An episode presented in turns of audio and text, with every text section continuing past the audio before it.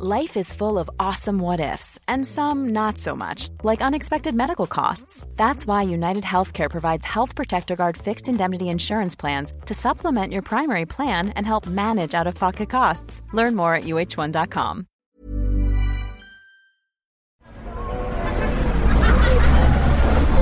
Podcast Network Asia.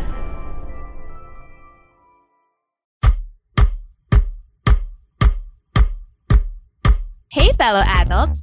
Let's figure out adult life together. Because adulting wasn't taught in school. Listen to stories, questions, and sometimes expert advice on adulting, self development, Finding stability, relationships, health, well being, and more because it's an adult thing. Woot woot! Hello, fellow adults! Eto na naman kami para samahan kayo habang nagtatrabaho, nag-aaral, nagko-commute, nagda-drive, nagpapaantok, or nag-house chores. This is Nika! And this is Carla. First things first, fellow adults, i-shout out muna natin ang fellow adults natin who help spread the word about our show. Alright. Sila yung mga masugid na nag-share at nagpo-post ng episodes natin sa social media. Ah, thanks guys. Super thank you kina Eunice Suerte. Oh, so lucky. So lucky, I know, right? Sandy Quintos Relos. On time. Sarap. Puchicho. Very dentures. Ba't ba tayo nang babalad ng pangalan ng fellow adults natin? Ikaw lang. Ako sinabi ko nga lucky tsaka on time eh. Bakit? oh, oh, Neutral thing naman ng dentures ah. Ikaw nagsabi ng balance. Okay, okay, okay, okay. balance. Ito, si Breman Mendoza Tamani. Ano? Tama na yan. Tama na yan. Sabi ni Breman. At Sharina Besares na hindi lang sa social media pinapakalat ang episodes natin. Pati sa mga kapatid niya at mga katrabaho niya, pinipilit niyang makinig yung mga yun sa atin. So, very good po yan. Super salamat. Mhm. Shout out din kay Shine Gragasin at sa mga friends niya. As part of our adulting tribe, ang kamustahan daw nila ng barkada nila ay through their highlights and lowlights. Eto, Yan. basahin natin. Ang heartfelt message Iba ni na siya. Isabella. Ay, iba na pala to. Akala ko may letter si Shine. Iba pala, si Isabella pala yung may heartfelt message for us. Sabi niya, Hello po, Happy New Year! Kahit February na! hindi niya fault. Oh, di niya fault. Kami ang may kasalanan. Ilang February pa lalabas tong episode. Sabi ni Isa, parang nakaka-intimidate kasi mag-message sa inyo kasi We, feeling ko super talino nyo. Wow! Super lawak ng vocab. vocab. Ano ba? Kami lang Are to. you sure? Na-intimidate siya sa, ano, sa last episode kong Snow Angels. So, Angels, which is... Wala ko kasi ng vocabulary mo. I know, right? Diba, baro ka na sa ibang salita. Oo, diba? Kasi, eh. Ang dami I eh. know English, Yeah, German, ma- French. Yeah, Taklovan. Taklovan. right? So, napapag-mix-mix ko napapag-mix na. talaga. Ganun Okay. talaga pag multilingual. I know. Ayan. Sabi ni Isa, ang daming hanash. Sabi ni Isa, grabe, pag nagtatawanan kayo, yung tawa ko din malala. Yung parang nasa coffee shop tayo, tapos ang lakas ng tawa. Ayan, na-imagine ko. Na-imagine ko siya. Char. Tapos yung naghahampasan pa sa braso. Grabe, ang dami ko natutunan sa inyo. Kayo lang ang pinapakinggan ko na podcast. Grabe. um, thank you. Nag-revisit- Possessive kami. Ah. Bawal, wag, guys, Huwag na kayong makinig ng iba. we are all you need. Ang damot. Sabi niya, nag-revisit din ako palagi sa mga dati yung episodes. Pamparemind sa sarili. Fave ko yung growth mindset. Sabi niya. Favorite ko rin yan. Me too. Speaking of growth mindset na binanggit ni Iza, isa pa, shout out din kay, walang vowels yung pangalan niya, Darts and Urpavage. DRTS and DRPVJ. Oh, kung sino ka man, kilala mo, You know who ang you sarili are. mo. Sabi niya, Hi Nika and Carla, I'm an avid listener too. Nakarating na ang boses niyo sa North Sea. Oh! Bogs! I'm a seafarer dito sa Norway and your podcast has been helping me a lot. Maraming salamat, mga kaisko. Hashtag growth mindset. Love it. Malamig ba sa North Sea? Not sure. Balitaan mo kami, Dirtson number Derbish, kung malamig dyan. Ay, hindi naman pala. Sa mo Ah, wow. nalaman? Win- na- yeah, winters are stormy and gales are frequent. So, malamig at mahangin. Mm. Doon, ayan. So, Nakikinig siya sa ma'am, init nating balitaktakan. Charot it. Anong tawag sa mga taga Norway? Norwegians. Ah, oh! Pinapalo mo si ano, si Norwegian guy, si Henrik Jordal. No, sino yun? Yung expectations and reality. Hindi. Ah, oo, yung, Yung, long matinis yung boses. Oo, yung woohoo. Ang pogi niya pag di nagkasalita. Pero pag nagsalita, Woohoo! Hanapin nyo guys. Sobrang good vibes na ni Koya. Ah, Ito pa, ito pa. mm. Basahin din natin yung mensahe ni Vicky May Calales. Mhm. Sabi niya, Thank you for the episodes. Kayo lang nakapagpatawa sa akin na podcast. Oh! Ah, bugs. I love na ang ina-attempt natin ay maging educational show. But no, tumatawa siya. Sige, Vicky. Thank you. Mhm. Parang nung ina-achieve natin ano sa comedy genre. Baka dapat baguhin na natin yung category natin, no? Sige, suggest natin kay Podcast Network Asia. Ito, hi din kay Momshi, Devi May Navarro. Sabi niya, more podcasts please. I discovered your podcast randomly on Spotify since I'm lost at the moment as an adult. Hoo hoo hoo. But your words of wisdom. Oh, Wow. wisdom! Wais ka And- pala eh. and experience made me feel like I can do this. Kaya mo naman talaga, Devi. Oo. Hu hu hu. Shout out also to Direk. Hehehe. Aha. Siguro sa Parang iba dulot yung hehehe, no? Direk. Baka kailangan mo ng pasisikatin dyan. Yay! And nga pala, batiin na natin ng happy birthday Aw. si Chester Carion. Kasi Aw. Valentine's Day yung birthday niya. So, Pop si Chester, happy birthday. Maligayang bati! Love it! Salamat fellow adults sa mga nag-share din ng episodes natin recently. Kapit lang. Isha-shout out namin kayo sa upcoming recordings. Promise. Sa mga bagong recruit na fellow adults dyan, let us know din kung sino ang recruiter nyo. Sino ang mga top line na nag-recruit sa inyo para ma-shout out din natin sila at mapasalamatan. Umasa yung mga top line. Ay, may commission ata kami. Ano lang po, shout out lang po Shout ang currency po. namin dito. Opo. Yes. Thank you so much, fellow adults. Ayan, eto na. Mm. Harapin na natin ang isa sa mga naipangako nating episodes last year. Yeah. Medyo matagal. Long time coming. Long time ago na. Uh-huh. De, ano lang, kailan ba yung episode with Kay? Parang November, October. Oh, mga ganon. Mhm. Okay. So, there's this buzzword that's Mhm. been making rounds since 2022. Mhm. So, bago lang siya. Sobrang bago niya. Mhm. Pero, it's so relatable, kaya naman the term spread like wildfire. Mm, Yeah. Yes. Ang term na yan ay quiet quitting. Mhm. Yan. For those of you na first time marinig yan, don't worry. Nika and I will share its definition maya-maya lang. And not just definition, also its causes, its effects, and some alternatives to quiet quitting just in case it's not serving you best. Mhm. Pero if it's serving you best, edi Go. ayos! Oh. Appear! Good job. okay, for now, isang mabilis na warm-up muna tayo, Ma'am. Shika. Get it? Imbis na highlight at lowlight ang ipangumusta natin sa isa't isa, Alright. let's ask each other and fellow adults din natin. Aha. Isip din kayo ng sagot nyo. What's something that you have semi-quit on? Yung ginagawa mo pa rin, but not as much na as before. And how do you feel about it? About you semi-quitting it? Hmm. Siguro I have semi-quit on my Raketera life. I'm still doing it because Mm. I need money. Pero hindi na kagaya ng dati na any opportunity kukunin ko, any position like editor, game, Mm. producer, game, assistant director, game. Parang ganun. walang focus. Parang kukunin ko lahat kasi desperate or kailangan na Walang kailangan. filter, filter. Oo, parang feeling ko, pag hindi ko kasi tinanggap, baka hindi na ako alokin ulit eh. Mm. May ganong mindset. I still do rackets. I still have side hustles. How I feel about it, Mm. I feel poorer. Charot. You feel or you I, are? feel, I am. Charot. Hindi ko i-confirm. Yun, pero hindi. I feel less haggard.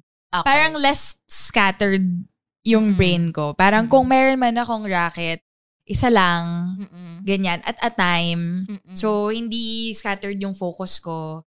Pero meron pa rin naging feeling na Mm.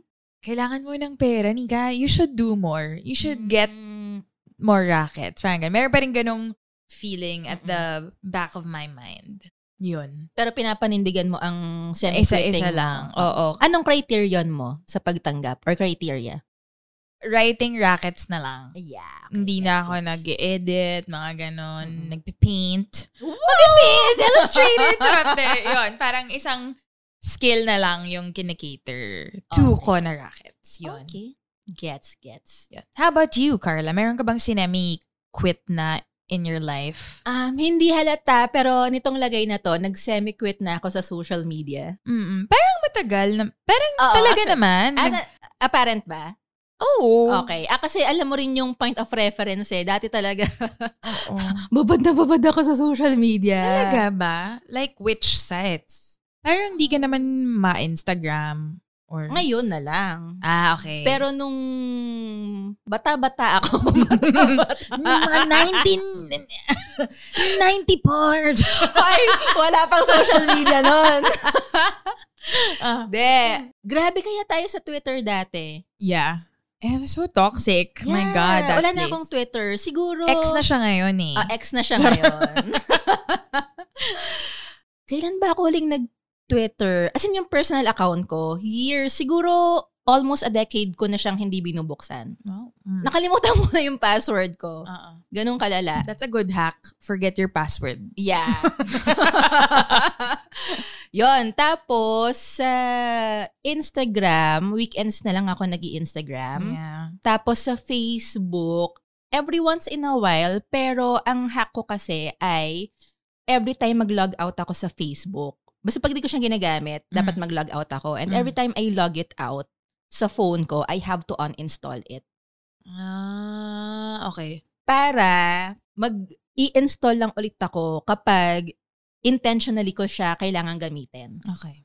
Or hindi yung mabore lang ako ng two minutes, pipindutin na ng kamay ko yung Facebook. Yeah. Kasi ang hassle mag-install, di ba? True, true, true. So, I'm putting friction between me and that past habit of always clicking on Facebook. Mm-mm. So, yon Pero nag-social media pa rin ako. But Mm-mm. it's a lot, lot less now. Okay. And it's more intentional. How do you feel about that? Good! Super good! Okay. Ang dami ko palang time.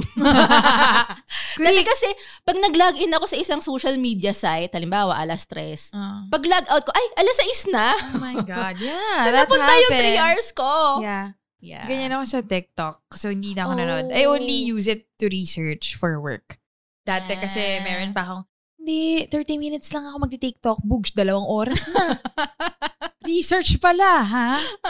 So, I open it pag work na lang talaga. Pag kailangan nang maghanap, but Yeah. not daily. Intentional. Yeah. Intentional social media use. Ayan. Ayan, ayan. Kayo rin, fellow adults, ask yourself, your friends, yung katabi mo dyan sa bus, charot, pwede rin your dates about that thing that they have semi-quit or plan to semi-quit on.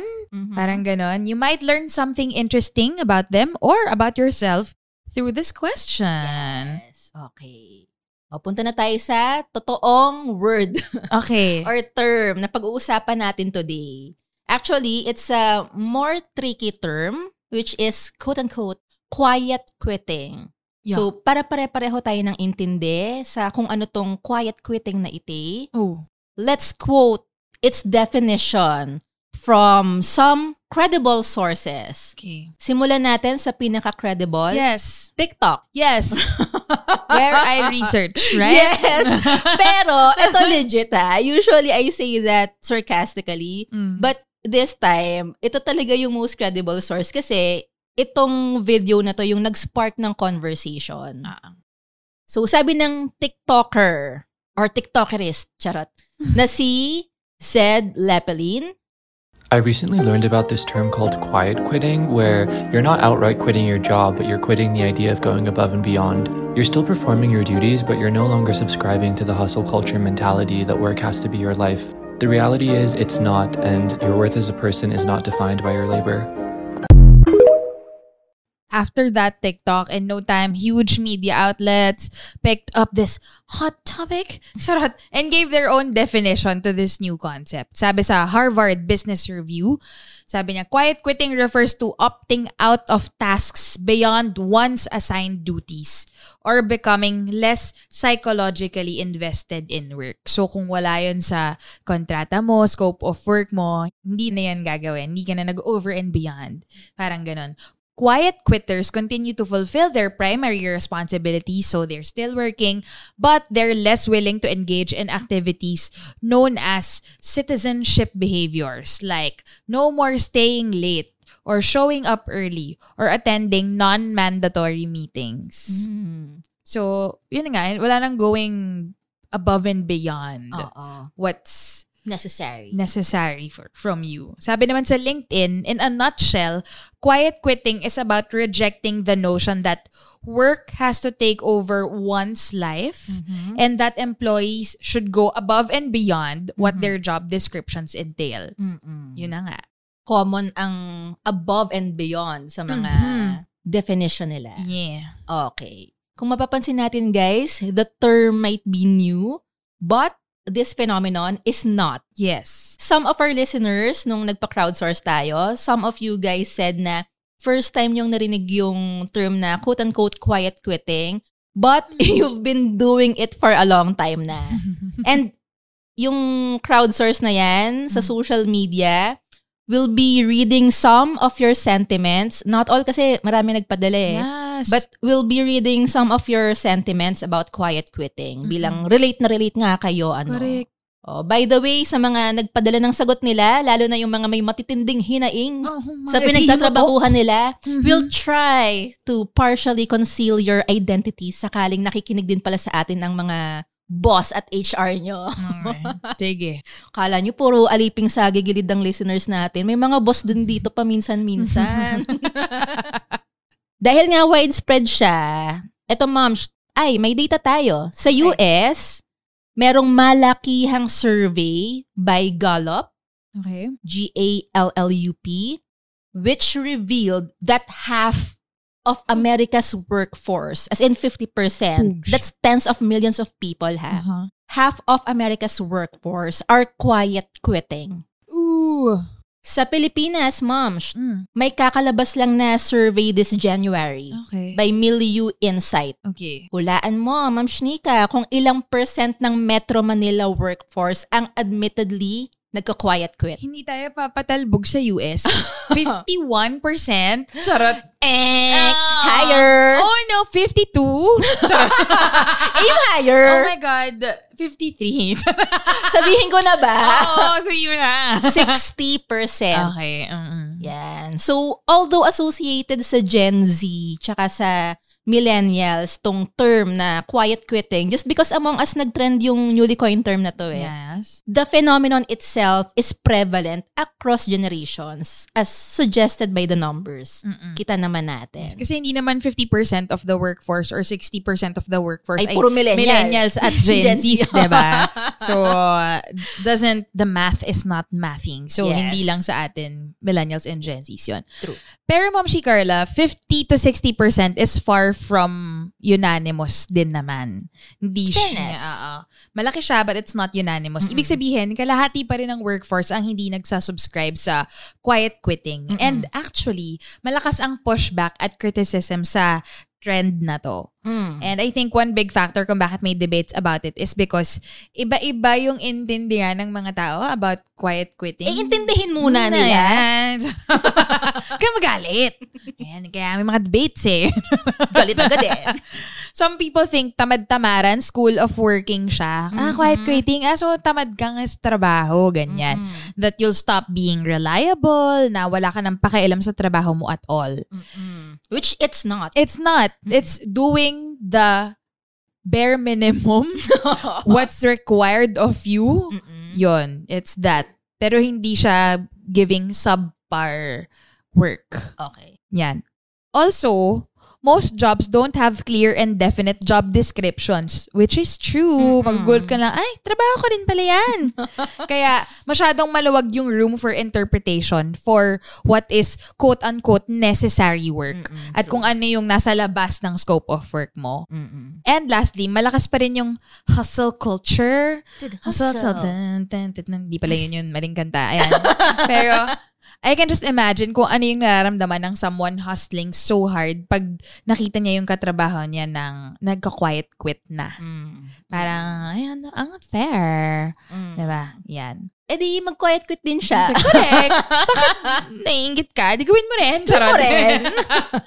ayan, explain lang natin quickly yung hustle culture na ilang beses na nating nabanggit. Sige. Sige, sa marami ding definitions na iba-iba, pero basically, sa BBC sabi, hustle culture promotes the idea that there's always more to strive for, more money to make, bigger title or promotion to secure, higher ceiling to smash. Ganyan. Sabi ni BBC.com. BBC.com. Big Black Corporation. Corporation. Carla! British Broadcasting Channel. Corporation. Ay, Channel ba? Ewan ko. Baka ayoko i-type. Charot. Baka ibig lumabas sa BBC mo. Ah, tama. Yes. BBC. Channel. Yes. Okay. British Broadcasting Channel. Sa LinkedIn naman, yung hustle culture daw, it glorifies the mentality that one must always be hustling or working hard, chasing their goals all the time. Sa Forbes naman, they said in an article that hustle culture puts work at the center of life. Mhm. Yun na yun. Yung work mo, yun na yung buhay mo. Yes, it defines Ah, you. Yes, glorified yung mga long working hours. Kapag nag-time off ka, ah, lazy ka pala. That's laziness. If you're not hustling, you're failing. Mm. Parang ganon. Okay. Yun yung definition nila ng hustle culture. Mm-mm. Yung tono ng salita natin, kitang-kita yung bias natin. nga eh. Sorry ah, I tried eh. Di, okay lang. Okay, sige go. Sige. In fairness, yung ganyang mindset, Mm. that's the mindset that builds empires. Okay. Okay. Eh, tayong mga wala namang planong mag-build ng empire. Hindi natin kailangan ng ganong mindset. Okay. But, ayun, yun lang. Also, ito, para lang may dissenting opinion ha, sige. basahin natin tong sabi ng isang fellow adult natin Nako, oh. na si Patrick Espiritu. Ah. Sabi niya sa crowdsourced question natin, kasi yung question natin was, have you quiet quit or have you considered quiet quitting? Mm-mm. Why or why not? Mm-mm. Ang sabi ng Patrick Espiritu, Mm-mm. nope. Kasi ang turo sa amin sa UPDT, laging finish strong. Tama naman. I agree. Mm. Pero kasi Patrick, yung race 2 minutes, 3 minutes lang yun. yung trabaho. Hindi siya decades of your Buhay. life. Correct. Yeah. Pero I understand the essence of what Oo he said naman. ah. Oo. Parang don't end na parang malamya yung Mm-mm. ka sa work, parang finish strong, give it your all. I think yun yung essence of what Yeah, he's saying. Try niya sa production, shooting na 24 hours. Try mo mag-finish strong. Charot. Nag-share lang naman siya ng Joke lang. Oo, I, I, I understand. Ah. UPDT, UP Dragon Boot Team. eh. yan, yan, yan. Mm. okay. May mga nagsasabi rin Mm. na the very term quiet quitting is a power play. Yeah. Kasi it sounds negative, diba? Yeah. But actually, it's just another term for setting boundaries. I agree. Diba? Kasi nothing exists on its own. Lagi siyang may konteksto. And itong quiet quitting thing na to, I think umusbong siya sa konteksto ng normalized exploitation. Yes. Yan. Na people are underpaid but overworked. Yes. So, kapag nag-set tayo ng boundaries, ay, ah, umaalma ka na ngayon. Entitled. Ah, ah, ah, correct. Gusto ko tong insight ng fellow adult natin na si Ma'am Shikaira. Mhm. Sabi niya, yung quiet quitting term na yan, pinapagilty lang tayong mga alipin ng pera para mag-overtime ng walang bayad. Tigilan nila yan. Kagalit siya eh. tigilan yung quiet quitting o tigilan yung pagpapa-overtime. Ay, yung pag-term. Oo. Ah, okay. Pag-term ng quiet quitting. Kasi Ah. may negative connotation. The quitting term itself, Yeah. may negative connotation Oo. siya. eh. Parang you gave up on Oo. something. Correct. Yeah. Ito, sabi naman ni Momsh Dayan Hidalgo, Hmm. I never like the term quote-unquote quiet quitting because it sounds so negatron. Oo. Sa totoong buhay, fulfilling what's in your contract for a negotiated price or sweldo is considered a fair transaction. Mhm. Tama naman. Yeah. Okay. So, okay, based on that, it seems like this term and phenomenon called quiet quitting Hmm. is a reaction nga to the hustle culture na matagal-matagal na rin namamayagpag sa environment natin. Hindi siya umusbong lang out of nowhere. Actually, ganyan din ang observation namin sa crowdsourced answers ng fellow adults natin. Nagtanong kasi tayo sa Instagram if you've experienced quiet quitting or considered quiet quitting. What we got are overwhelmingly similar answers or Mhm. parang may theme yung Yes. mga answers. Most of you have quiet quit at lahat ng mga sumagot ng yes Mm. Did not start as quiet quitters Mm-mm. in their jobs. Wala Yes. namang pumasok sa trabaho nila na ayoko na. Parang gano'n, di ba? Pagka-graduate mo eh, no? Eh, ayoko na. You're hired. Ayoko na. Gano'n, di ba? Parang no one starts that way. Lahat tayo natuto lang mag-quiet quit as a reaction to some factors. At Mm-mm. iisa-isahin natin yung mga factors na yan. Sige. Okay. So, according to the study that we cited earlier, yung sa Milieu Insight, Yeah. na nireport ng philstar.com, Uh-huh. ang top reasons daw ng Metro Manila workforce for quiet quitting ay, so yung una, to take care of mental health. Okay. Fair enough. Second, to prioritize work-life balance. Okay. Na ito, sinecond the motion ng fellow adult natin na si Karen. Sabi niya, OM, bagong kaalaman yung term na quiet quitting. And based on the definition, I did it the whole time in my past job. Saan? Name the company. Huwag na nating pangalanan yung unil. Ay! Ay! Sabi niya, almost, I think. Walang above, beyond, above, and beyond. Parang ang importante sa akin is to have a life outside work. Yes. Very true. Mhm. Sabi rin ni Kyra ulit, daming galit ni Kyra sa... writing si Kyra sa Oo. mga sagot natin eh, no? Di nagkasya sa sticker eh. Oo. Ayan. First off, I think ganyan na talaga ako mag-work. If it's not necessary, bakit? Ganun yung pagkakasulat niya. I Bakit? know. not to say I've become lazy or inefficient. Just that if it's not needed, I'd rather save my energy sa mga bagay na mas nakakapagpasaya sa akin. Oh, correct naman. I like that. And then, sabi ni Avi, yes, na-consider or nag-quiet quit na siya kasi Oh. na-realize ko na dapat tumbasan ko lang yung sahod na binibigay sa akin. Hindi naman ako tagapagmana ng kumpanya to Correct. exert extra effort pa.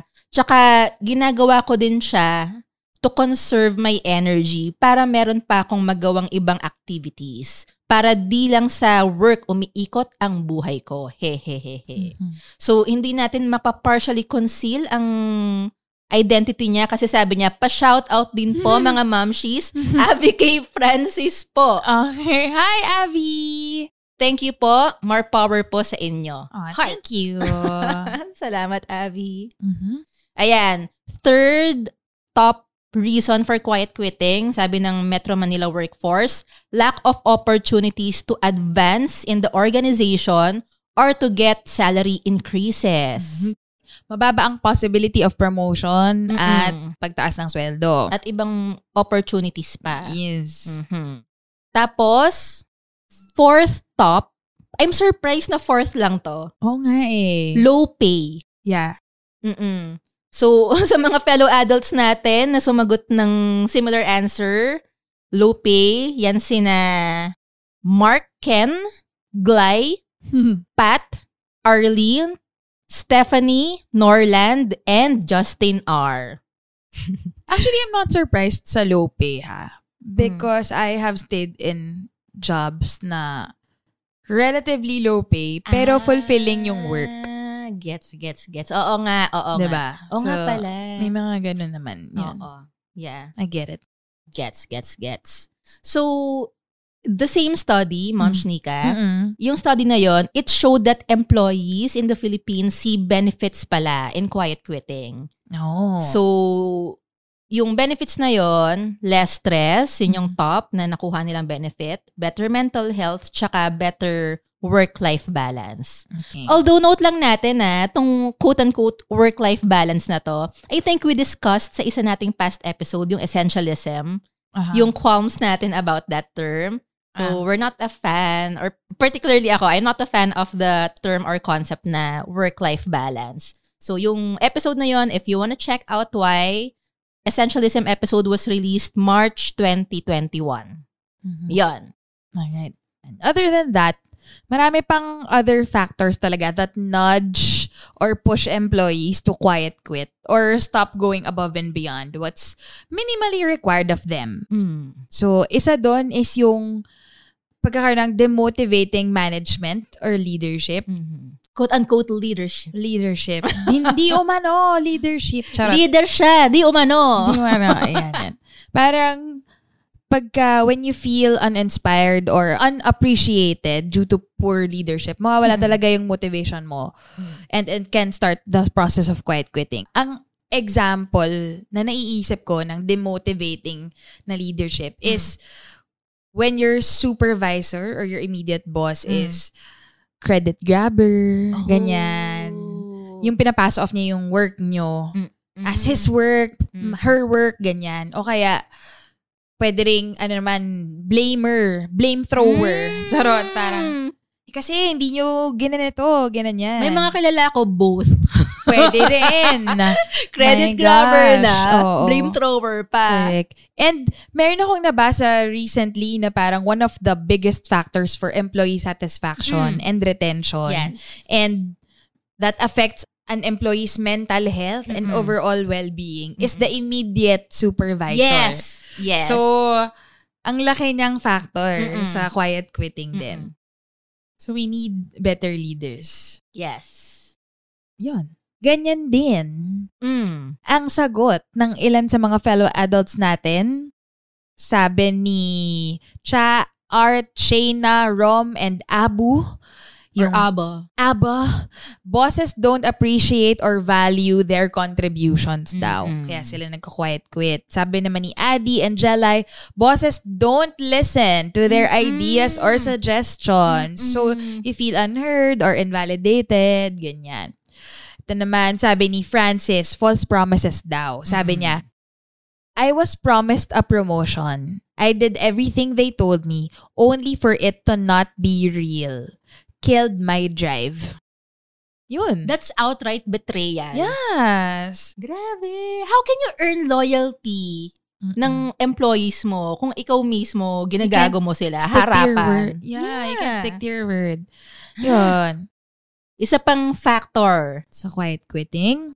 yeah, sa quiet quitting, demoralizing environment. Ano yun? Ibig sabihin yung organization itself or yung Okay. office, Mhm. the Culture of the yes, company. Oo. Mhm. It does not bring out the best in you.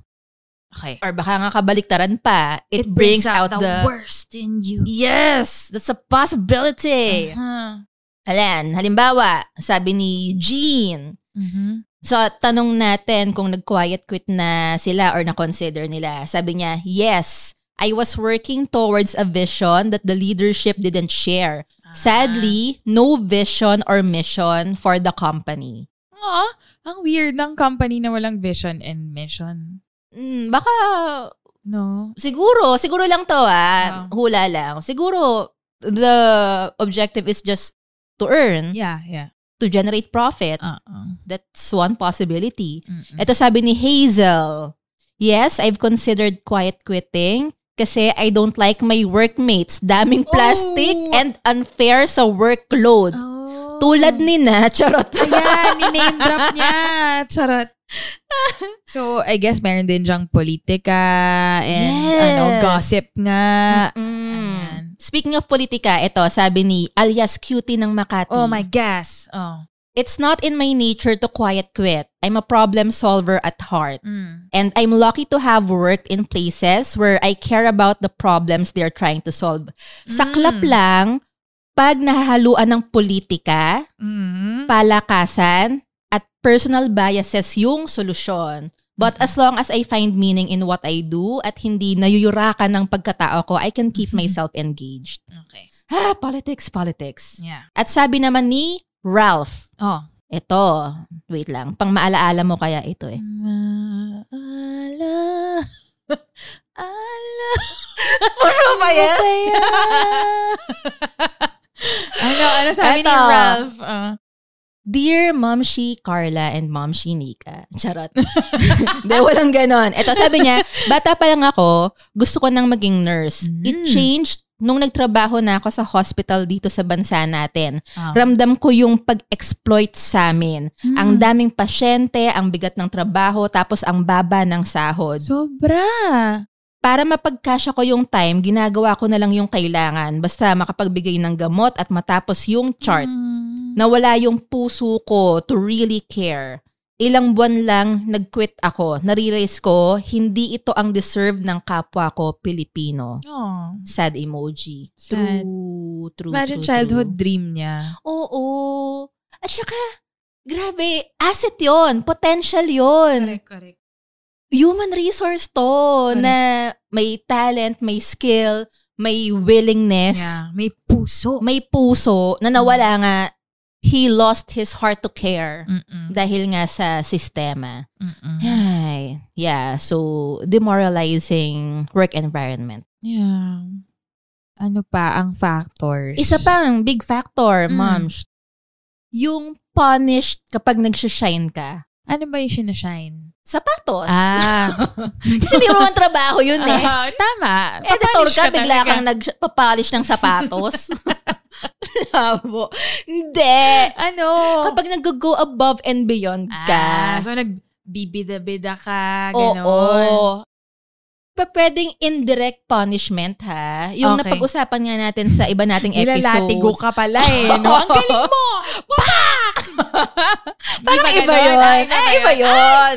Okay, Sa iba ibang konteksto, Ah, okay lang yun. Okay. Pero sa work moms, Hindi yun okay. Hindi yun okay. Ah, wag i-punish. wag Okay. i-punish.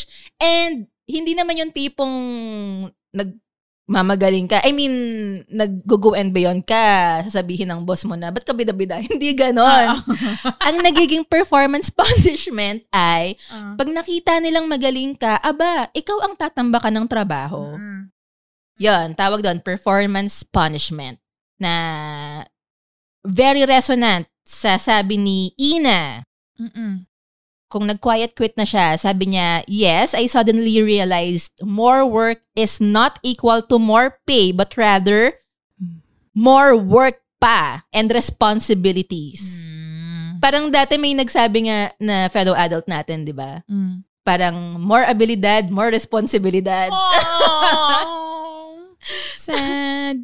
Okay Yeah. lang sana yon pero sana more sweldo. Yes. Correct.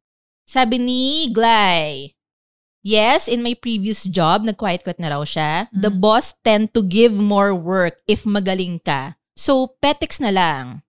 Sabi niya, I know mali, but, tas sad emoji, cry. Ah. Mali ba? Nagigilty siya eh. Nag-guilty siya. Aha. Hmm, sige. Bahala na konsensya mong sagutin yan. Halong punish pag nagsashine tsaka demotivating leadership. Actually, Oh oo. my gosh. Ayan. And demoralizing environment. Totoo. Halo-halo siya. Yeah. It's never really just one factor. Mm-mm. Yan. Ito pa, another factor sa pag-quiet quit ng mga tao, yung when they don't care about you as a person. Oo. Parang, merong ganito eh, racket ko na parang, nagpatawag ng meeting, parang first time namin mag-meet the night before for a racket. Mm-mm. Tapos sabi, let's meet tomorrow morning. So parang ako naman, I'm sorry, I already have, I have errands to run tomorrow morning. Tapos parang nagalit yung producer na, ah, ganun. Parang, basically, hindi ko na maalala yung words niya. Pero, basically, parang, ah, inuuna mo pa yung, ano, Personal life mo? li- personal life mo. Ako rin eh, I have a child. I have to go, in-enumerate niya kung anong gagawin niya. I have yoga class. I have meetings, blah, blah, blah, eme, Parang ako, biglaan, tsaka racket to. Parang gano'n, really unreasonable. So parang, I'm a person who also has other commitments, also has different responsibilities. Parang, can we be considerate about it if it's not urgent? Yun, they don't care about you as a person. Na- Naalala ko yan, na nakwento mo. Diba? Naiyak nga ako eh. Parang sino ba tong stranger na to na napaka-demanding and very rude din actually. Hulaan natin kung galing sa ang generation yan. Ay, nako. Jen? Eme! Oo, ayan. Yung ganon, they don't care about you as a person, that you have other roles in life. You're a father, you're a daughter, you're a child, Or your Meron- mental health. your mental health, may well-being ka rin na kailangan pangalagaan, etc. So that can really push people into quiet quitting. Mm-mm. Yon. Yung doesn't care as a person, Mm-mm. I think sobrang naging revealing Mm. moment yung pandemic. Yeah. Kasi nung pandemic, survival talaga tayo. Correct. Kanya-kanyang survive talaga tayo. Oo. It's not like we're taking care of a bigger government or organization. Mm. So, kanya-kanyang survive talaga. Tapos kita mo, as in doon na-reveal yung character ng mga boss at mga katrabaho na walang pakialam sa kapakanan mo. Kahit may pandemya. Kahit naghihingalo yung mga mahal mo sa buhay, kahit naghihingalo ka, kahit yung anxiety mo, Sobrang taas. sobrang taas to the point na nakalbo ka after pandemic. Sorry sa mga tinamaan. Oh my gosh. I'm sure may mga ganun Yeah. na. Yeah, Kasi stress. balding ang stress eh. Yeah. Yun. Doon lumabas na, oh my God, ang tingin lang pala talaga nila sa akin ay cash cow. Yeah. Mm-mm, hindi a tao. cog in the machine Yes. of their business. Mm-mm. Not a person. I think, isang malaking factor yan kung bakit naging usap-usapan or malaking trend yung term na quiet quitting. Kasi 2022, Uh-uh. start ng pandemic was 2020. Uh-uh. So, I think doon, Ito nag-ease back na tayo ulit pabalik into face-to-face work. And Oo. parang life is going back to normal Mm-mm. pre-pandemic times. yes, pero this time, pagbalik natin sa quote-unquote normal, Uh-uh. this time, na-unmask na yung mga boss natin. Na-unmask na yung mga katrabaho natin. Alam na natin that they don't care about us.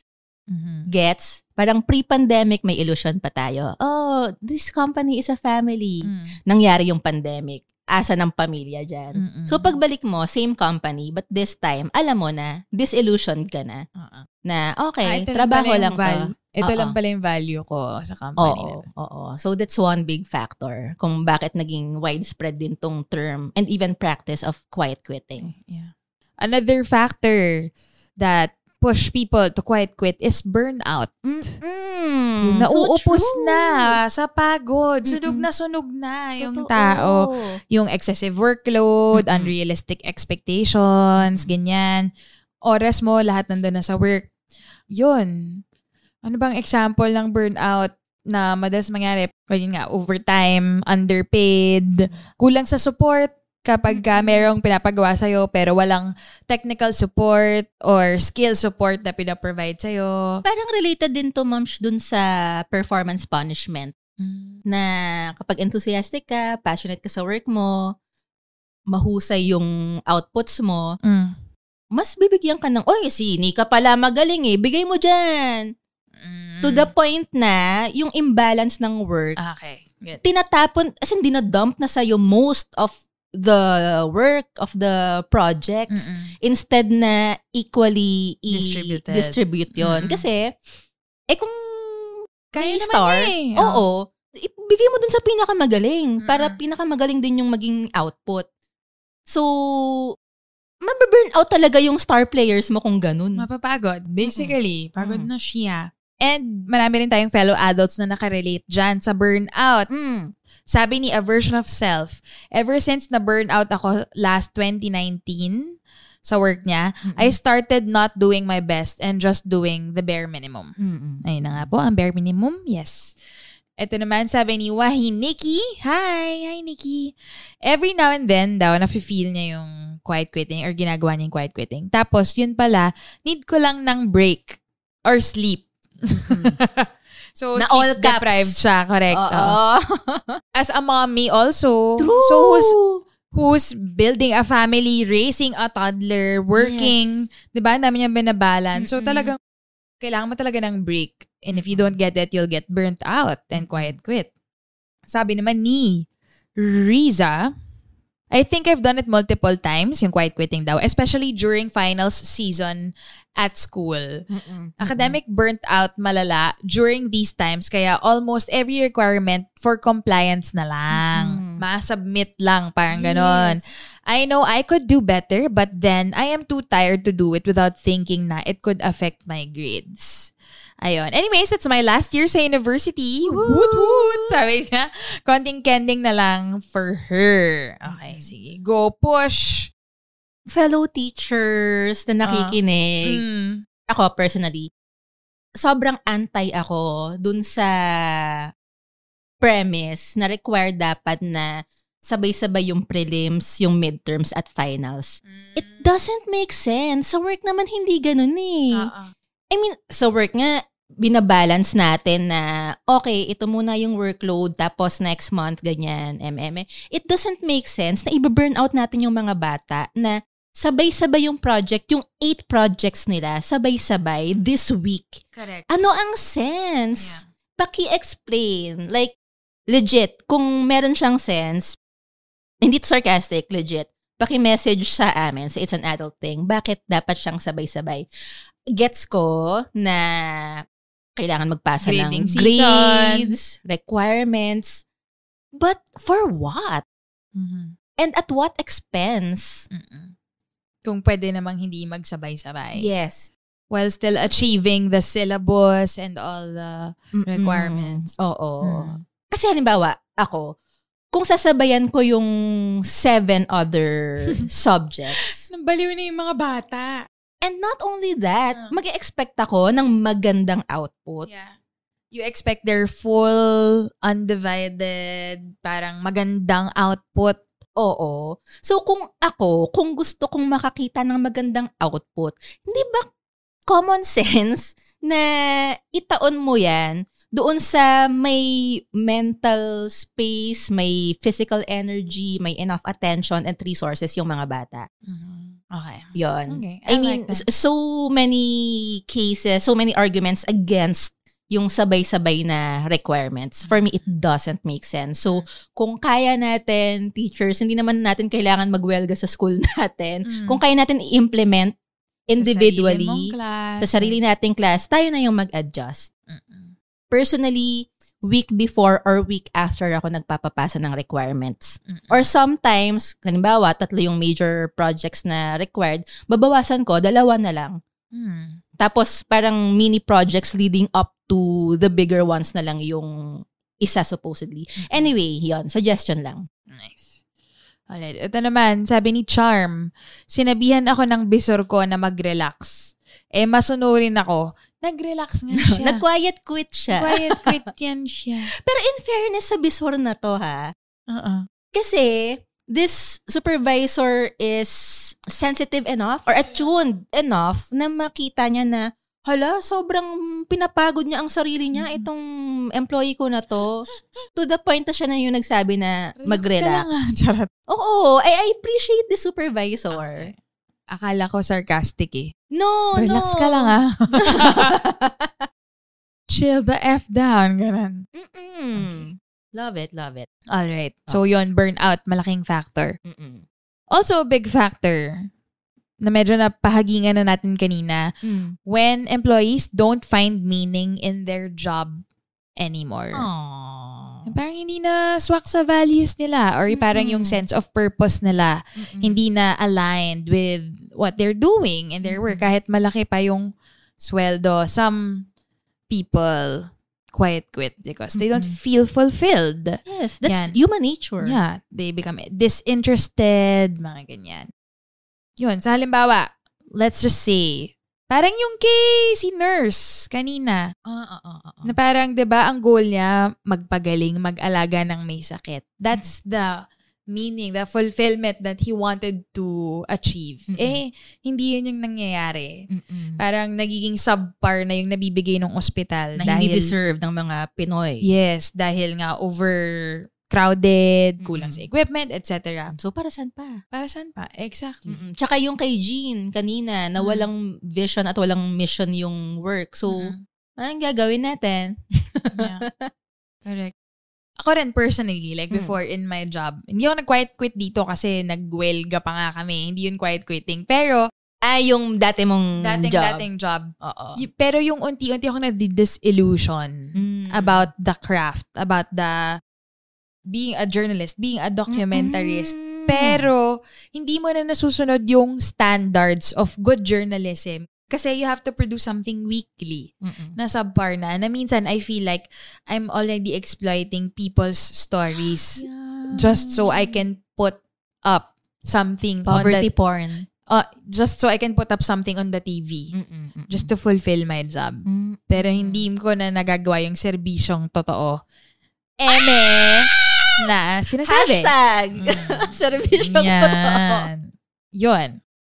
Yeah, Yun. yeah. Meron din mga ganito ang sagot nila. They don't find meaning in their job anymore. Si Marisol, sabi niya, currently experiencing this phase in my job kasi parang di na-aligned yung values and purpose ko to what I am. Mm-mm. Ah, Mm-mm. conflicted na si Marisol. Si Christoph, sabi naman niya, hala! Yun. Charot. sabi niya, hala, ito ang current status ko. Pagod na sa kaka-effort. It's not giving substance. Mm-mm. So ito naman sabi ni Reynald, Yes, when your job is not fulfilling anymore, but you need money for bills. So he's staying because he needs to survive, Mm-mm. pero hindi na siya fulfilled. So he's Mm-mm. just quiet quitting. quiet quitting, doing the bare minimum. Mm-mm. Yun. Ito naman, sabi ni Raymond, the time, oh my gosh, medyo mabigat po ito. Mm-mm. The time na nasa deathbed na yung mother ko, I was also in my last semester of my education course. Nawalan na ako ng ganang ituloy kasi what's the purpose of continuing kung mamamatay rin naman ang rason kung bakit ako nag-eduk. Now, nasa BPO industry ako as a newbie and mag-isa na lang din sa buhay. Mm. Ah, Okay, so parang nawala yung person na pinag-aalayan niya ng Mm-mm. effort, Yung para kanino ka bumabangon. Bangon, correct. Okay. Oh, hugs. Oh, yakap, Raymond. Raymond. I'm sure you'll find other means to fulfill Mm-mm. yourself. Yes. Makahanap ka ng fulfilling job. That is my wish for you. Yes. Yakap, Popshi. Mhm. Yan. So, yun yung mga ibang factors. Ang dami, no? Diba? Yes. And, oh, patong-patong. Tapos nakakainis na simplistically, sasabihin lang na, ah, tamad kasi yung generation niya. Correct. No! Dami kayang factors. Correct. Mm. Ayun. Ito, ma'am, mga rason na binanggit natin, Mhm. it actually sounds a lot like what Gallup, yung kaninang survey Study. entity, uh, Uh-huh. yung study, what Gallup calls quiet firing. Boogs, iba pa yan. Iba pa yan. Ibang episode pa yan. Yeah. Sabi ni Gallup.com, ayan, quiet firing describes how many managers fail to adequately provide coaching, support, and career development to an employee, which results in pushing the employee out of an organization. So, hindi alam ng mga employer na sila rin pala yung may hand on these things kung bakit nagka-quiet quit ang mga tao. Mm-mm. Baka kasi na-quiet fire nyo, ma'am sirs.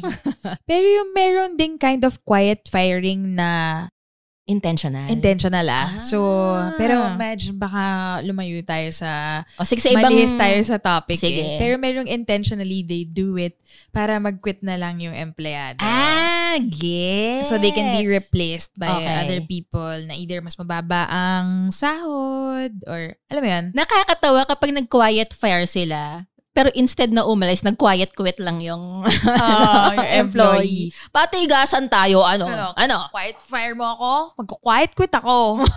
Tahimik lang sila sa office. Mhm, kru kru. they do quiet firing intentionally kasi either they don't wanna promote or they don't wanna Or they cannot fire. they cannot fire kasi kapag finire ka they'll give you compensation. Oo. Hindi. At may pwedeng maging labor case yun, ah. Correct. Pag Yeah. walang klarong ebidensya. Dahilan. Bakit ka finire? Yes. Ayan. Ayan. Ito, Oh. punta tayo sa, kanina kasi causes, Okay. mga dahilan ng quiet quitting. Okay. Now, let's learn about its effects. Mm. First, effects sa companies whose employees quiet quit. Yeah. Tapos alamin din natin yung effects sa employees mismo who quiet quit. Mhm. So, unahin natin yung effects sa companies or teams whose members quiet quit. It's your loss. True. Yung obvious, syempre, productivity loss tsaka talent loss na hindi na sila mag-e-effort to hone and use their talents Mhm. beyond what's expected. Mm-mm. That's one. Also, maraming pagkakataon na for a team to thrive kasi, Mhm. people will have to step up and take initiatives Yes. na wala sa original scope of work nila. Yes. Uh-uh. Ganon siya. Yeah. Halimbawa, sa production, ang kailangan lang from the wardrobe department ay ibigay yung mga gantong damit. Uh-uh. Tapos, alam ni wardrobe, for example, na itong mga hinihinging damit na to, sobrang pase, sobrang cliche, Aha. sobrang ang dami na niyang nagawang projects na it's the same specifications. Mm. Kung nagka-quiet quit siya, ibibigay na lang din niya yon. Meron Yeah. na siyang ganong set ng mga damit eh. Papagamit niya sa bagong character. Yeah. Or, kung hindi pa siya nagka-quiet quit, kung mag-step up siya, pwede niyang sabihin May sa director, siya. may initiative siya na, sige direct, noted po, pero para lang po alam nyo, ito pong set ng wardrobe na hinihingi nyo, nagamit na po to sa 10 other films. Mm-mm. Naka-genre ng pelikula nyo, okay lang po ba? Mm-mm. Or gusto nyo meron po mag-explore akong, tayo? Oo, Ah. meron po akong suggestions. Ito Exactly. po ang ideas ko. 'Di ba? At Mm. dahil diyan, mas magkaka-color or mas pwedeng mag-stand out yung pelikula as a whole. Mm-mm. Eh, That's just one of the many examples na para talaga mag-thrive yung overall output, people will have to do jobs Mm. or tasks na hindi it's beyond bare minimum na wala sa original scope of work nila. Mm-mm. Mm-mm. Yun. When people quiet quit, so many crucial opportunities for valuable insight or averted losses will be missed. Mhm. Yun. Kasi hindi nagsasaluhan yung members ng team. Yeah. So, for example, if the ball bounces beside their post towards their direction, pero wala sa post nila yun eh. Ah. Hindi na nila kukunin. Hindi nila kukunin. Nobody Lagpas will. na yan eh. Lagpas na yan eh. So, madadrop yung ball. Mhm. 'di ba? Hindi kasi nagsasaluhan. So, that's one effect. Also, in real life, valuable work cannot be strictly confined in a job description. Okay. Kasi napakaraming contingencies ang nag-a-arise at kailangan ng on-the-spot practical judgment and action. Agree. Yan. So kung lahat or majority ng employees mo ay nagko-quiet quit, it will be so difficult to address practical needs ng team nyo or nung clientele, nung pinagsiservisyohan nyo. Mhm. So for example, nakatransact na ako sa bank na shit, paano ba ako hindi magbibigay ng confidential info? Basta, meron silang bureaucracy shit Ah. meron silang hinihingi sa akin na identification eme. Mm. Kahit na sobrang obvious na ako naman yon Okay. Something like that. Na, ay, hindi po talaga pwede kasi kailangan ng ganito, ganyan. Parang, Ako nga, obvious. Al- alam nila, alam nilang ako. Pero Oh. kailangan nilang i-input sa system yung Ah, whatever. Okay. lipat ako sa ibang branch. So, it's the same predicament. Tapos, yung kausap kong teller doon, sabi, pasensya na po, alam ko, hassle to sa inyo, gusto rin po namin kayong matulungan. Ganto na lang po, ang alternative. Mhm. So, gumawa sila ng alternative, tapos nag-footnote na lang ng whatever eklavu, at nagawa yung transaction. Mhm, mhm. So, wala yun sa job description niya, ha? Yeah. Pero, Nag-solve siya ng problem. Nakasolve siya kasi sa utak niya, serbisyo yun eh. Banking service yun eh. Mm-mm. Customer service yun eh. Mm-mm. So, nagawa niya ng paraan kahit hindi yun yung nasa manual nila. Mm-mm. At okay naman, wala naman naging problema. Yeah. Yun. I don't think people who quiet quit will be willing to go out of their way Mm-mm. like that. Mm-mm. Yon. Also, isang mahirap na effect sa companies, ito medyo napag-usapan natin kanina, Ma'am Aha. Shnika. It's so difficult to replace underperforming employees, lalo na sa corporate. Yeah. Kasi there may, are laws. yes, may security of tenure sila. Ah, yeah. Unlike sa atin sa production. Kasi sa prod, may kasabihan sa prod eh, listeners. Sa prod, sinasabi na you are just as good as your last performance. Mhm. Your resume is your last performance. So, kung di ka magaling, di ka pabibo, di ka nakukunin sa next shoot or sa next episode. Mhm. Pero sa corporate, na mas may job security, mataas ang opportunity cost kapag may regular ka na employee na underperformer.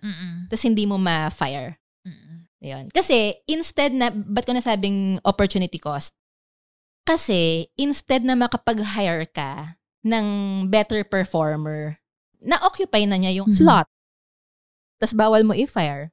Malilabor ka. Correct. Ay nako, employers, ang daming hassle pag nag-quiet quit ang employees nyo. So, gawan nyo ng paraan. Do something about it.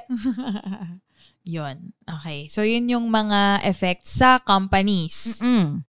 Ito naman, hindi lang sa companies ang may effect ang quiet quitting. Mm. Ito naman yung mga effects na sa employees. Mhm. Isa sa mga effects sa employees ay merong emotional toll. Mm. Una, lagi mo siyang iniisip. You're disengaged. Parang you're disengaged, pero at the same time, you're, lagi mo rin siyang iniisip na parang, do I wanna stay here? Do I wanna do it? Do I wanna go beyond my responsibilities? Ne, wag na lang. It will constantly be on your mind. Yung ganong dilemma of not being fully engaged in your work. Parang kanina, Mm. yung isa nating crowdsourced answer Oo. na meron pa rin siyang guilt. Oo. May knowing guilt pa rin sa Yeah. kanya kahit na nakapag-decide na siya mag-quiet quit. Yeah. May frustration. Kasi, ayoko na dito, pero I can't quit it because I Mm. need it. yeah. Madalas naman ganun. Or nga, may lack of fulfillment, hindi ka na masaya, Mm-mm. you just needed to pay your bills, ganyan. So, mababa ang job satisfaction. Yeah. Yan. Career stagnation is also an effect. So, because you're doing the bare minimum, most likely you will not be up for promotions. Mm-mm. Opportunities will not open up for you. Halimbawa, merong contest or merong, let's say, award, eme. Ikaw, imbes na ikaw yung ipadala, Mm-mm. because you're not giving a stellar performance, you don't stand out, you're just doing the bare thing, Mm-mm. That opportunity will be lost for the employee. Mm-mm. Kasi bare minimum nga lang eh. Mm-mm. Yon. So, emotional toll, career stagnation. Ma'am, itong career stagnation, Yeah. particularly kinakabahan ako for us creatives. Yes. Kasi, kung, I think ha, Mm. at this point, kung hindi man at this point, in a year or so, lahat ng bare minimum creative job, kaya na ng AI. Mm-mm. Yeah. So, kung bare minimum lang yung i-offer natin, I'm not saying it's wrong. It's very understandable. Mm-mm. Pero, given the era we are in, right now, we are so replaceable Mm-mm. Mm-mm. as creatives. Isang buong panibagong separate conversation yung AI, artificial intelligence. Intelligence, yeah. I'm just saying na it's so difficult to quiet quit these days kasi pwedeng pwede tayong palitan. Yung output na ibibigay natin, pag bare minimum lang yung ginawa natin, kayang-kaya ng AI yan. Yeah. So, we're so replaceable Mhm. if we do that. So, emotional toll, may career stagnation. The dilemma. Yeah. All right, so given that quiet quitting can harm businesses and institutions, and it can also harm the very people who quiet quit, but at the same time, may benefits din naman ng quiet quitting, 'di ba? Mhm. Let's try to weigh in, Mom Shnika, if Okay. quiet quitting is good or bad. Okay. Mm, ang hirap ng question na to. Um, I think quiet quitting is good and bad Mm. at the same time. It's good because when you experience quiet quitting, you become self-aware na, Mm-mm. ah, okay, I think kailangan ko ng change. Or I think kailangan ko mag-set ng boundary. Yes. Kasi parang hindi na tama yung nangyayari sa akin. Parang kailangan kong mag-advocate ng self. Self, yes. So, nagiging self-aware Yes. yung employee. And when that happens, kapag natutulak ka na into a corner, pushback. when you push back, you will look for change. And it can open up opportunities for you. Mas magtitingin ka na, shucks, parang hindi na ako fulfilled sa trabaho ko. Ano ba yung ibang trabaho na ano, na makaka-fulfill nitong kagustuhan kong tumulong or mag-serve. So, meron siyang ganong factor. When you quiet quit, na pag-iisip ka eh about Mm. your current state. I Okay. need change. So, I Okay. think meron naman siyang good So as a face, as a temporary As a face, yes. Oo. But staying there for long, kasi nga may emotional toll, Mm-mm. And prolonged na hindi ka masaya, Mm-mm. prolonged na abused ka, or Oo. exploited ka, Oo. hindi talaga anything that, hindi yun okay. Hindi Okay. yun good. And I also think that quiet quitting is good in the rare occasion, Mm. kung nangyayari man, Oo. that organizations address it. Like they Ah. enact change. Yes. Kung parang, okay, bakit ang baba ng moral ng team? Pag napansin nila that quiet quitting is, Is a silent protest. Yes. In their company. Mm-mm. And if they do something about it, Mm-mm. that is when it becomes good, Mm-mm. I think. Okay. Pero I think it's bad when it remains quiet. Yeah. Kapag hindi- siya nagiging statement, Oo, no? hindi siya naging statement. Kapag ah, hindi siya pinansin, Mm-mm. una, or if you just remain in that state, Oo. prolonged quiet quitting. So, tama ba? Ganon. Sorry, wala akong sagot kung good or bad kasi I don't think it's it can be defined as good or bad. Yeah. Yun. Tama ba? What Mm. I'm hearing from you is that it can be a good coping mechanism habang tumatransition. Yes. Either habang tumatransition ka sa panibagong job or habang tumatransition hopefully yung, workplace mo. Mhm. into becoming a, better, better work environment. Yes. Yes. Okay. So I think it's bad. Okay, now that I voiced it out, I think it's bad if it's a prolonged phase Mm-mm. in your career or Okay. in your life. Okay. Okay. Yon. How about you? Is it a good or bad thing? Hmm. Looking back, parang sobrang suwak yung paradigm na sinabi mo, Mams, dun sa ginawa kong quiet quitting before na nag-quiet quit ako for some weeks, pero I had to leave that job Mm. kasi it's doing more harm than good. Mm-mm. Yeah. Okay. And lucky me na Pansit. when it comes to career, Charot. wala akong tunnel vision.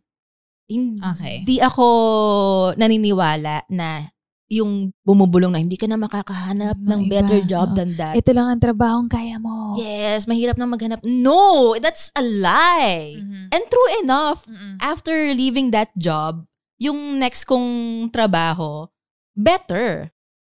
Also, pwede bang hiramin ko na lang yung sagot ni Ma'am Dayan Hidalgo? Okay. I love the non-judgmental outlook. Sabi niya, some people are passionate about work. They give 110%. And that's fine because they also get a few intangibles out of it, like meaning, ganyan. Mm. For others, it's not the same. They are not quote unquote quitting. They are simply managing their energy. Ayan. Sabi pa ni Ma'am Dayan, dami kong sinabi, sorry, lol. Huwag ka mag-sorry. Correct. Kasi kinopya ko yung sagot mo. Tama. And it's valid. yeah. Conserving their energy, their resources, yung oras Mm-mm. Mm-mm. na binibigay nila sa work. Mm-mm. Siguro depende rin sa job. Yeah. Kasi, halimbawa, kanina, hindi ko na nabasa part ng essay ni Kyra. Mhm. She said something like, yung job niya sa sales. So parang feeling niya, hindi naman ikakalugmok or hindi naman mababago yung mundo kung mag-go above and beyond siya. Tapos, Ah. di ba? Okay, gets. Ayayaman lang yung kumpanyang pinagtatrabahuan niya. Exactly. Makakuha siya ng konting incentive, pero relative to kung ano man yung mas gusto niyang pagtuunan ng oras at atensyon. At pamilyado kasi to eh. Mm. So, I think yung incentive, napaka hindi worth it. Mm. She'd rather conserve that energy at ibuhos sa mga mas makakapagpasaya sa kanya. Mhm. So, So, ang sagot ko, kung good or bad siya, I think, mm, balik tayo sa essentialism. okay.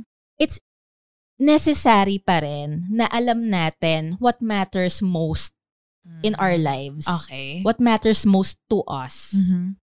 Kung ikaw yung tipo ng tao na mahalaga talaga sa iyo ang trabaho, Mm. quiet quitting will be tragic. Yeah. Pero kung ikaw yung tao, for example, na ang why, ang reason for breathing, living mo talaga ay something else. For example, family. Na quality time talaga ang pinaka-valuable sa'yo. Quality time with your family. Mm. It doesn't make sense na mag-overtime ka lagi sa work. correct. Mm. So, ultimately, ang quiet quitting for me, quiet quitting on anything, okay lang siya if it will give you more resources na magagamit mo dun sa mga bagay na pinakamahalaga for you. Okay. Yun. Get. Yeah. Yun. I love the essentialism framework. Yeah. Pakinggan nyo yun, guys. Wala pa ba tayong professional mic noon? Parang wala pa eh, no? Wala pa nga yata. Hindi ko na maalala. I-remaster kaya natin. Charot! With color and Dolby surround sound. Charot. Yan. Or sequel. Gawa tayo ng sequel. Sige. Okay. Okay. Yan. And syempre, hindi pwedeng matapos ang discussion natin na nag-weigh in lang tayo kung good or bad ang quiet quitting, no? Mhm. As always, we'll try to come up with better alternatives to quiet quitting in case this practice does not bring out the best in you. Pero if it's working with you, edi go. Yay. Go lang. Okay, keep it up. Ganyan. Wag lang masyadong matagal for me, ah. We're just saying if you're not happy with your job and you're not exactly happy with quiet quitting either, here are some alternatives that you can try. Mhm.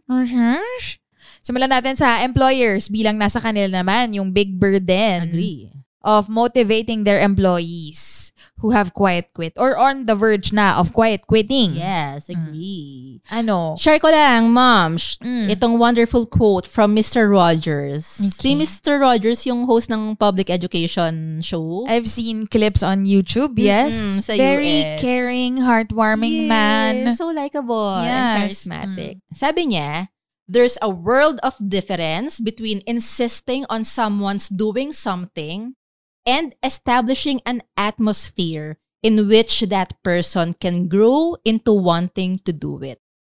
Okay. So, malaki raw ang difference ng ipipilit mo sa isang tao na gawin mo kasi yan versus gagawa ka ng nurturing environment para maengganyo yung taong yon to do it. Na magkusa siya. Na gusto niya nang gawin yon Out Bukal of, sa loob. yes, out of their own volition. Yes. Ganyan. Love it. Mr. Rogers. I bet magsa-second the motion dyan kay Mr. Rogers ang ating ninong na si Adam Grant. Yes. Yan. Ninong Wala ano siyang po. kamalay-malay, ano? to our new listeners, Adam Grant is one of the adults that we often quote in the podcast. He's a world-renowned organizational psychologist. Sabi niya, in relation to quiet quitting, when they don't feel cared about, people eventually stop caring.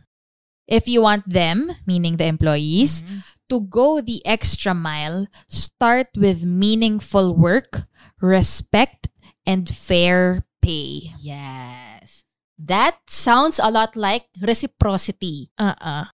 As in give and take. Mm-mm. At very resonant yan sa sinabi ng isa pang doctor of psychology when it comes to quiet quitting.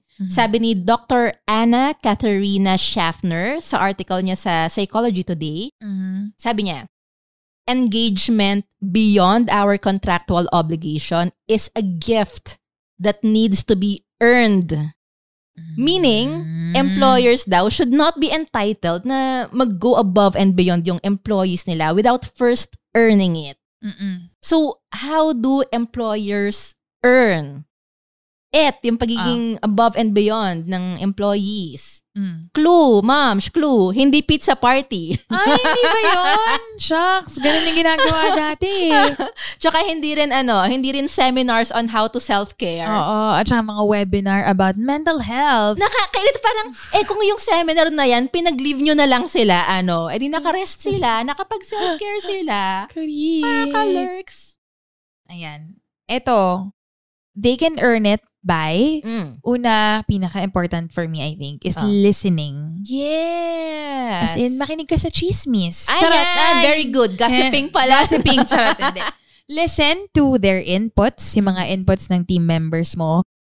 You don't necessarily have to implement everything that they tell you, Yes. but listening to them, making them feel na their opinions are valued, ganyan, and including them in the decision-making process, Mhm. even explaining kung bakit hindi mo isasama yung suggestion nila, Mm-mm. but talking about it, knowing that they are listened to, that they matter Mm-mm. because you listen to them, can already be a good way Mm-mm. for employers to earn that kind of environment na mag-go above and beyond yung mga employees nila.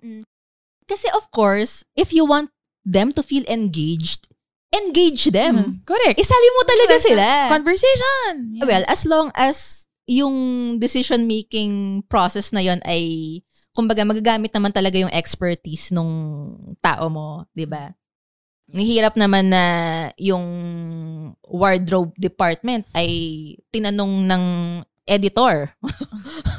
kung paano pa i-edit to. Oo, kung relevant naman yung ino-offer na expertise. Yes. Also, listen to their needs. Mhm. Ano ba yung mga pangangailangan nila?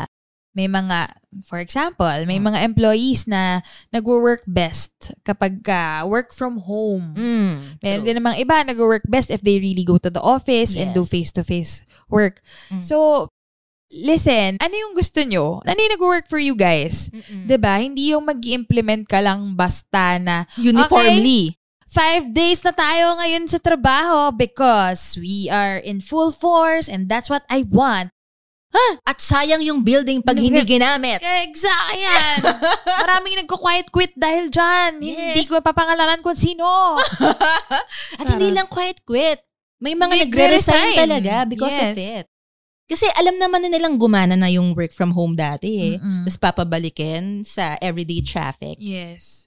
People don't need that anymore. Dagdag Mhm. pa yan sa trabaho na Yes. inaalala na nila. Yes. Mhm.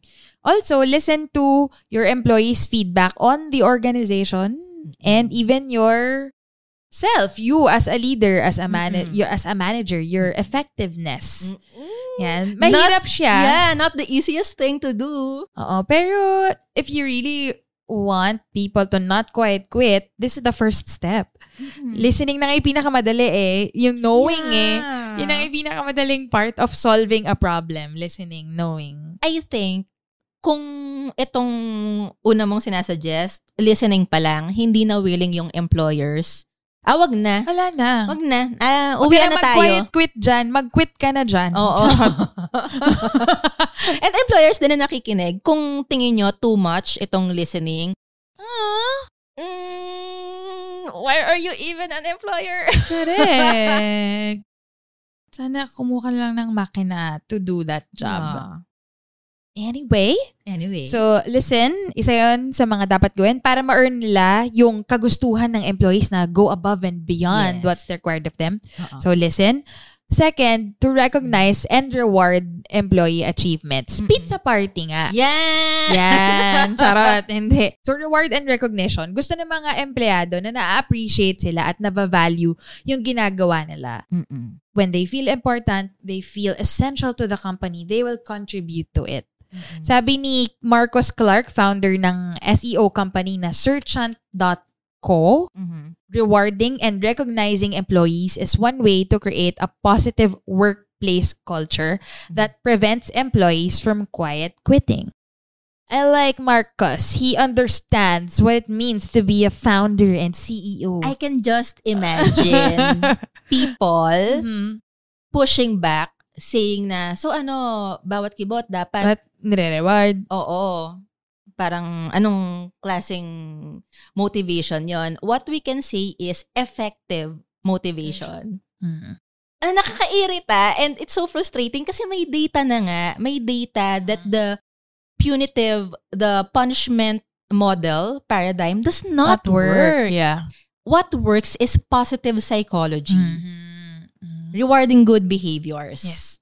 So, ang dami pa rin pushback.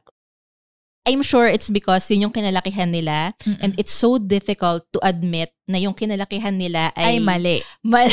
Or harmful. yes. So, Yan. pinapanindigan na lang nila. Hindi, Pero, ganyan na anong kami. yeah. Kung ayaw maniwala sa amin, guys, or kung sino man nakikinig, search it up. You can find it out yourself.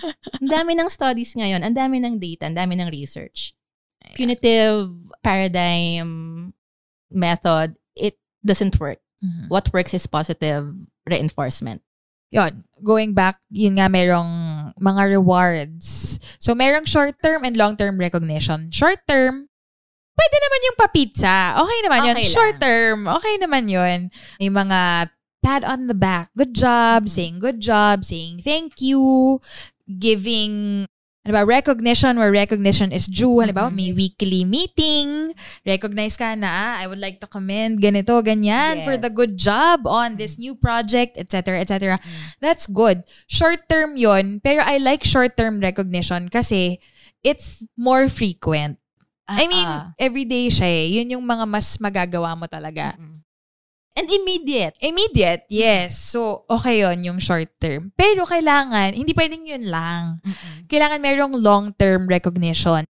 That means salary increases or promotion, Mm-mm. bonus, or Hindi mapambabayad sa bills yung ano, mga yung good job, at yung pizza, ano, dapat mo ganawa, may bonus, may commission. Kasi, kaya Promotion. naman, promotion, kaya naman nagkatrabaho yung tao, is to get money. Mm-mm. 'Di ba So, ibigay mo na kung ano yung dahilan why they're working for you. Mm-mm. So, rewards and recognition. Listen, and then reward and recognize. Yes. Yeah. Also, dagdag ko lang, Mm. moms Mm. and fellow adults, you might want to check out yung TED Talk ni Daniel Pink. Title is Mm. The Puzzle of Motivation. Ooh. Kung ayaw niyong panoorin, ito na yung summary. Okay. Ang nagmo-motivate daw talaga sa workers ay, especially sa creatives, Mhm.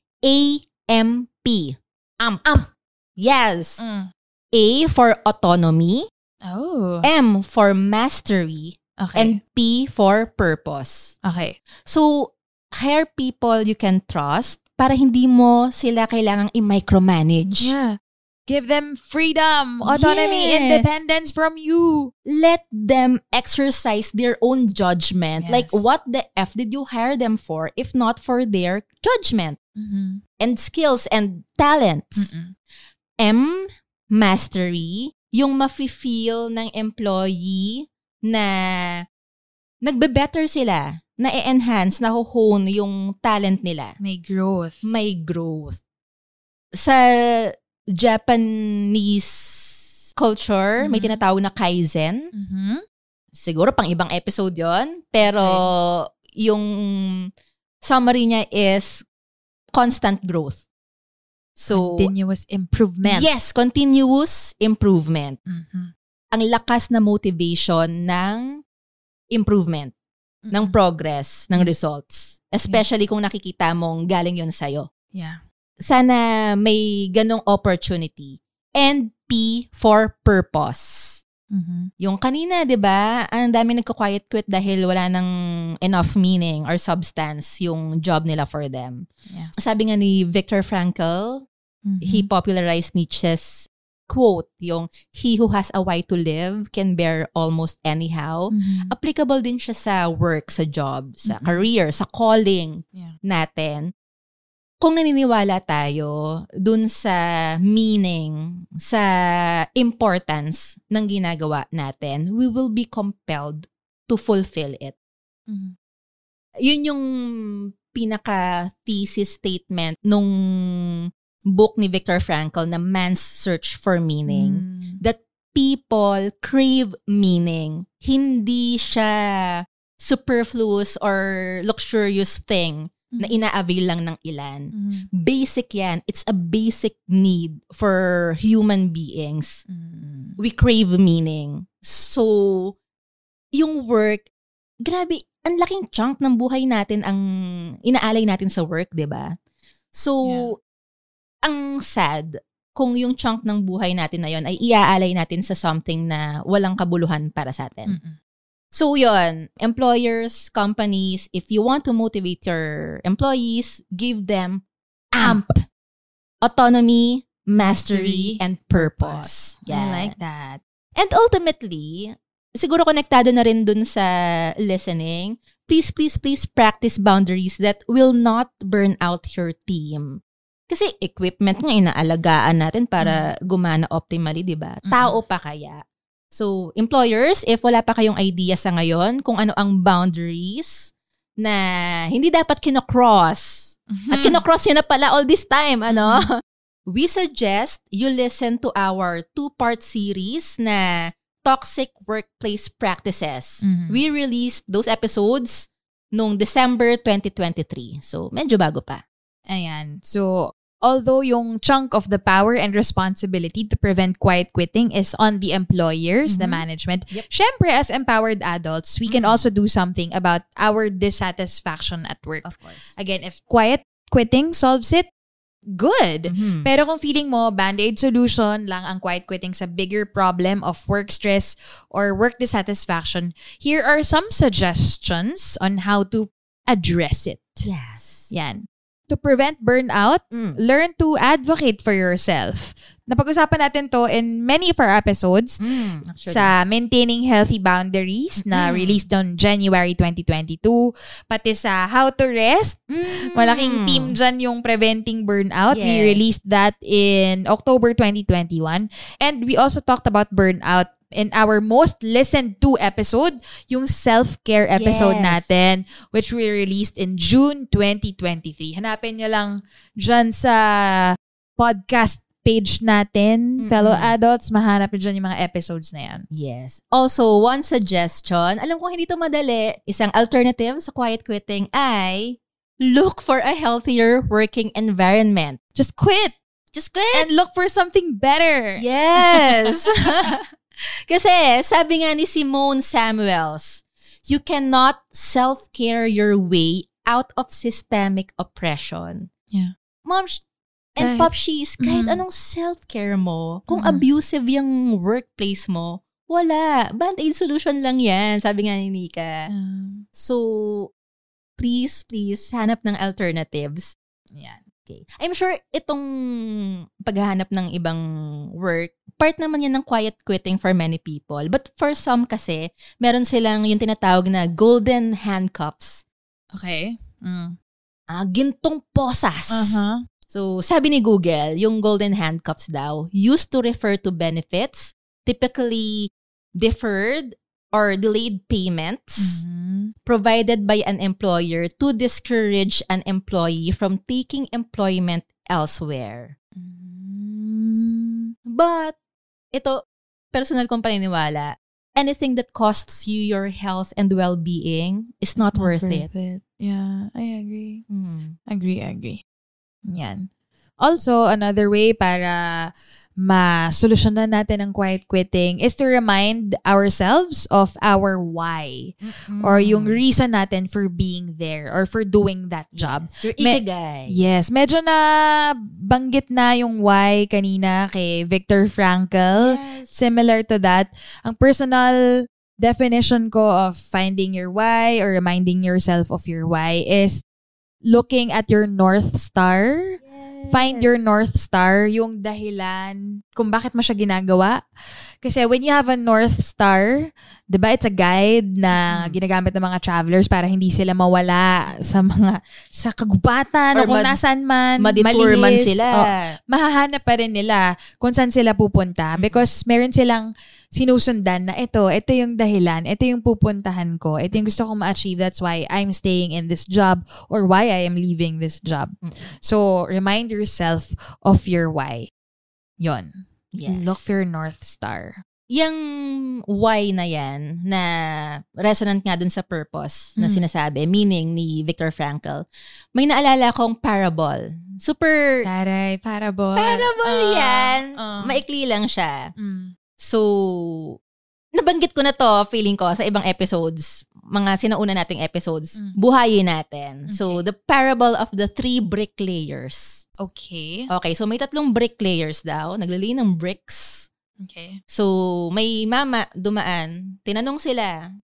Una, tinanong yung unang bricklayer. Sabi, pre, anong ginagawa mo? What are you doing? Mm. So, sabi ni first bricklayer, I am laying bricks. Okay. Ang Tama naman sagot niya. tama, ang kuya mong usisero, ay, tinanong na nung una, nagtanong pa siya sa pangalawa. Sabi ng pangalawang bricklayer, I am building a church. Hmm, interesting. Ibang perspective yun ha. Pero Hindi pareho lang- lang sila ng ginagawa. mas macro yung kay kuya. A little Oo. bit mas malaki. Hindi lang Yes. bricks na piece by piece. Sa kanya may a whole. The church Yes. daw. Mm. May nabivisualize siyang buong church. Mhm. Pero may pangatlo, moms. na Sobrang si osisero kuya. nitong ano Sobrang na to ah. osisero. Dami Ang dami niyang time. ah. Okay. Oh, baka nag-quiet quit na siya sa trabaho niya. Totoo. Or nag-quit na siya sa trabaho niya kasi may time na siya. Baka kanya tinatanong kung, bre, anong ginagawa mo? Baka pwede mag-apply.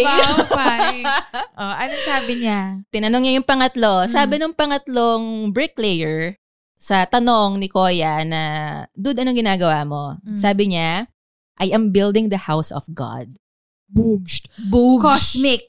Oh, Cosmic levels. Yung isa, building lang. Yung isa, mm, bahay ng Mm-mm. Diyos. Although hindi kami religyoso ni Nika, Pero ang galing magsalita ng third bricklayer. May Yes. vision. totoo, And may why. mission.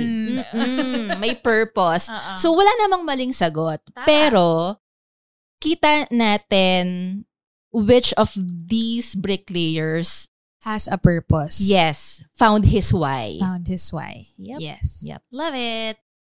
Tsaka gusto ko yung nag-assume ako na lalaki yung bricklayers. Oo nga eh. Found their why. Tama, tama, okay. tama. Okay. Love it. Mm. so, that's quiet quitting.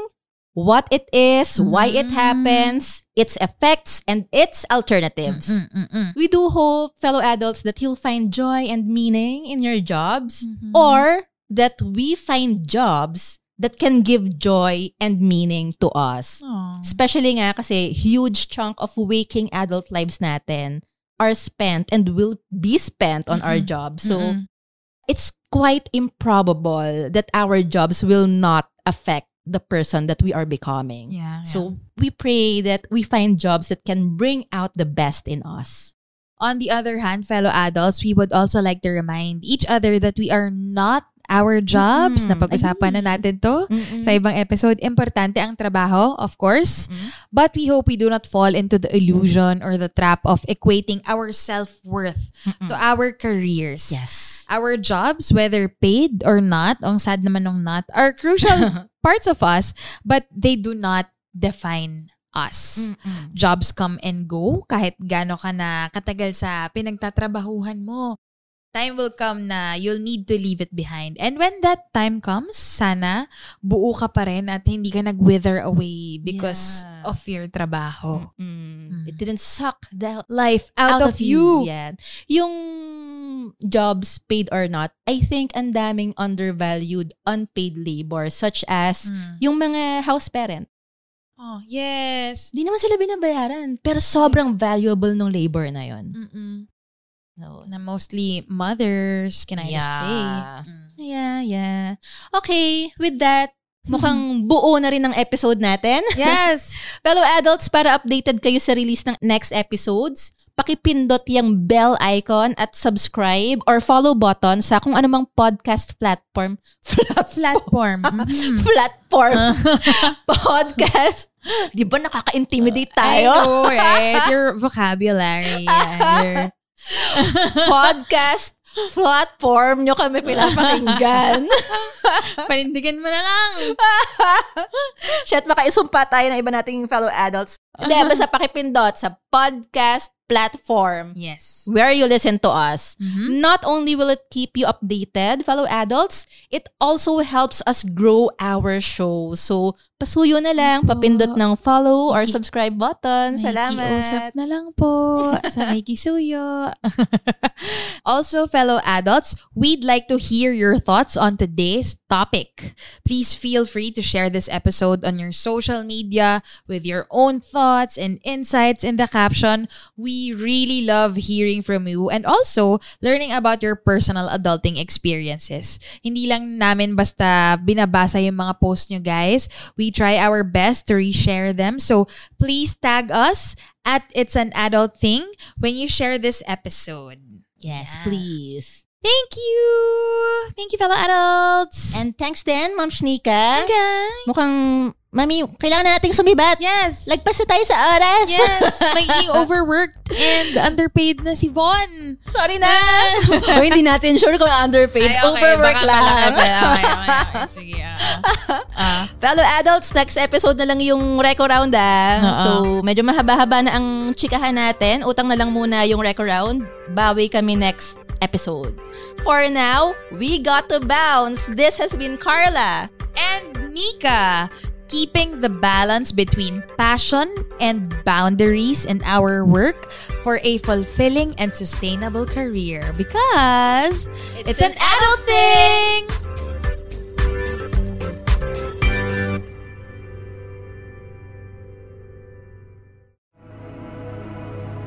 The views and opinions expressed by the podcast creators, hosts, and guests do not necessarily reflect the official policy and position of Podcast Network Asia, the hosts of the program, or other programs of the network.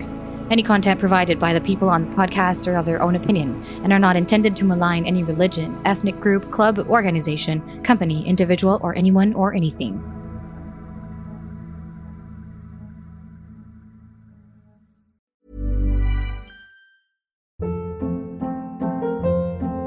Hold up. What was that? Boring. No flavor. That was as bad as those leftovers you ate all week. Kiki Palmer here, and it's time to say hello to something fresh and guilt-free. Hello Fresh. Jazz up dinner with pecan-crusted chicken or garlic butter shrimp scampi. Now that's music to my mouth. Hello Fresh. Let's get this dinner party started. Discover all the delicious possibilities at hellofresh.com.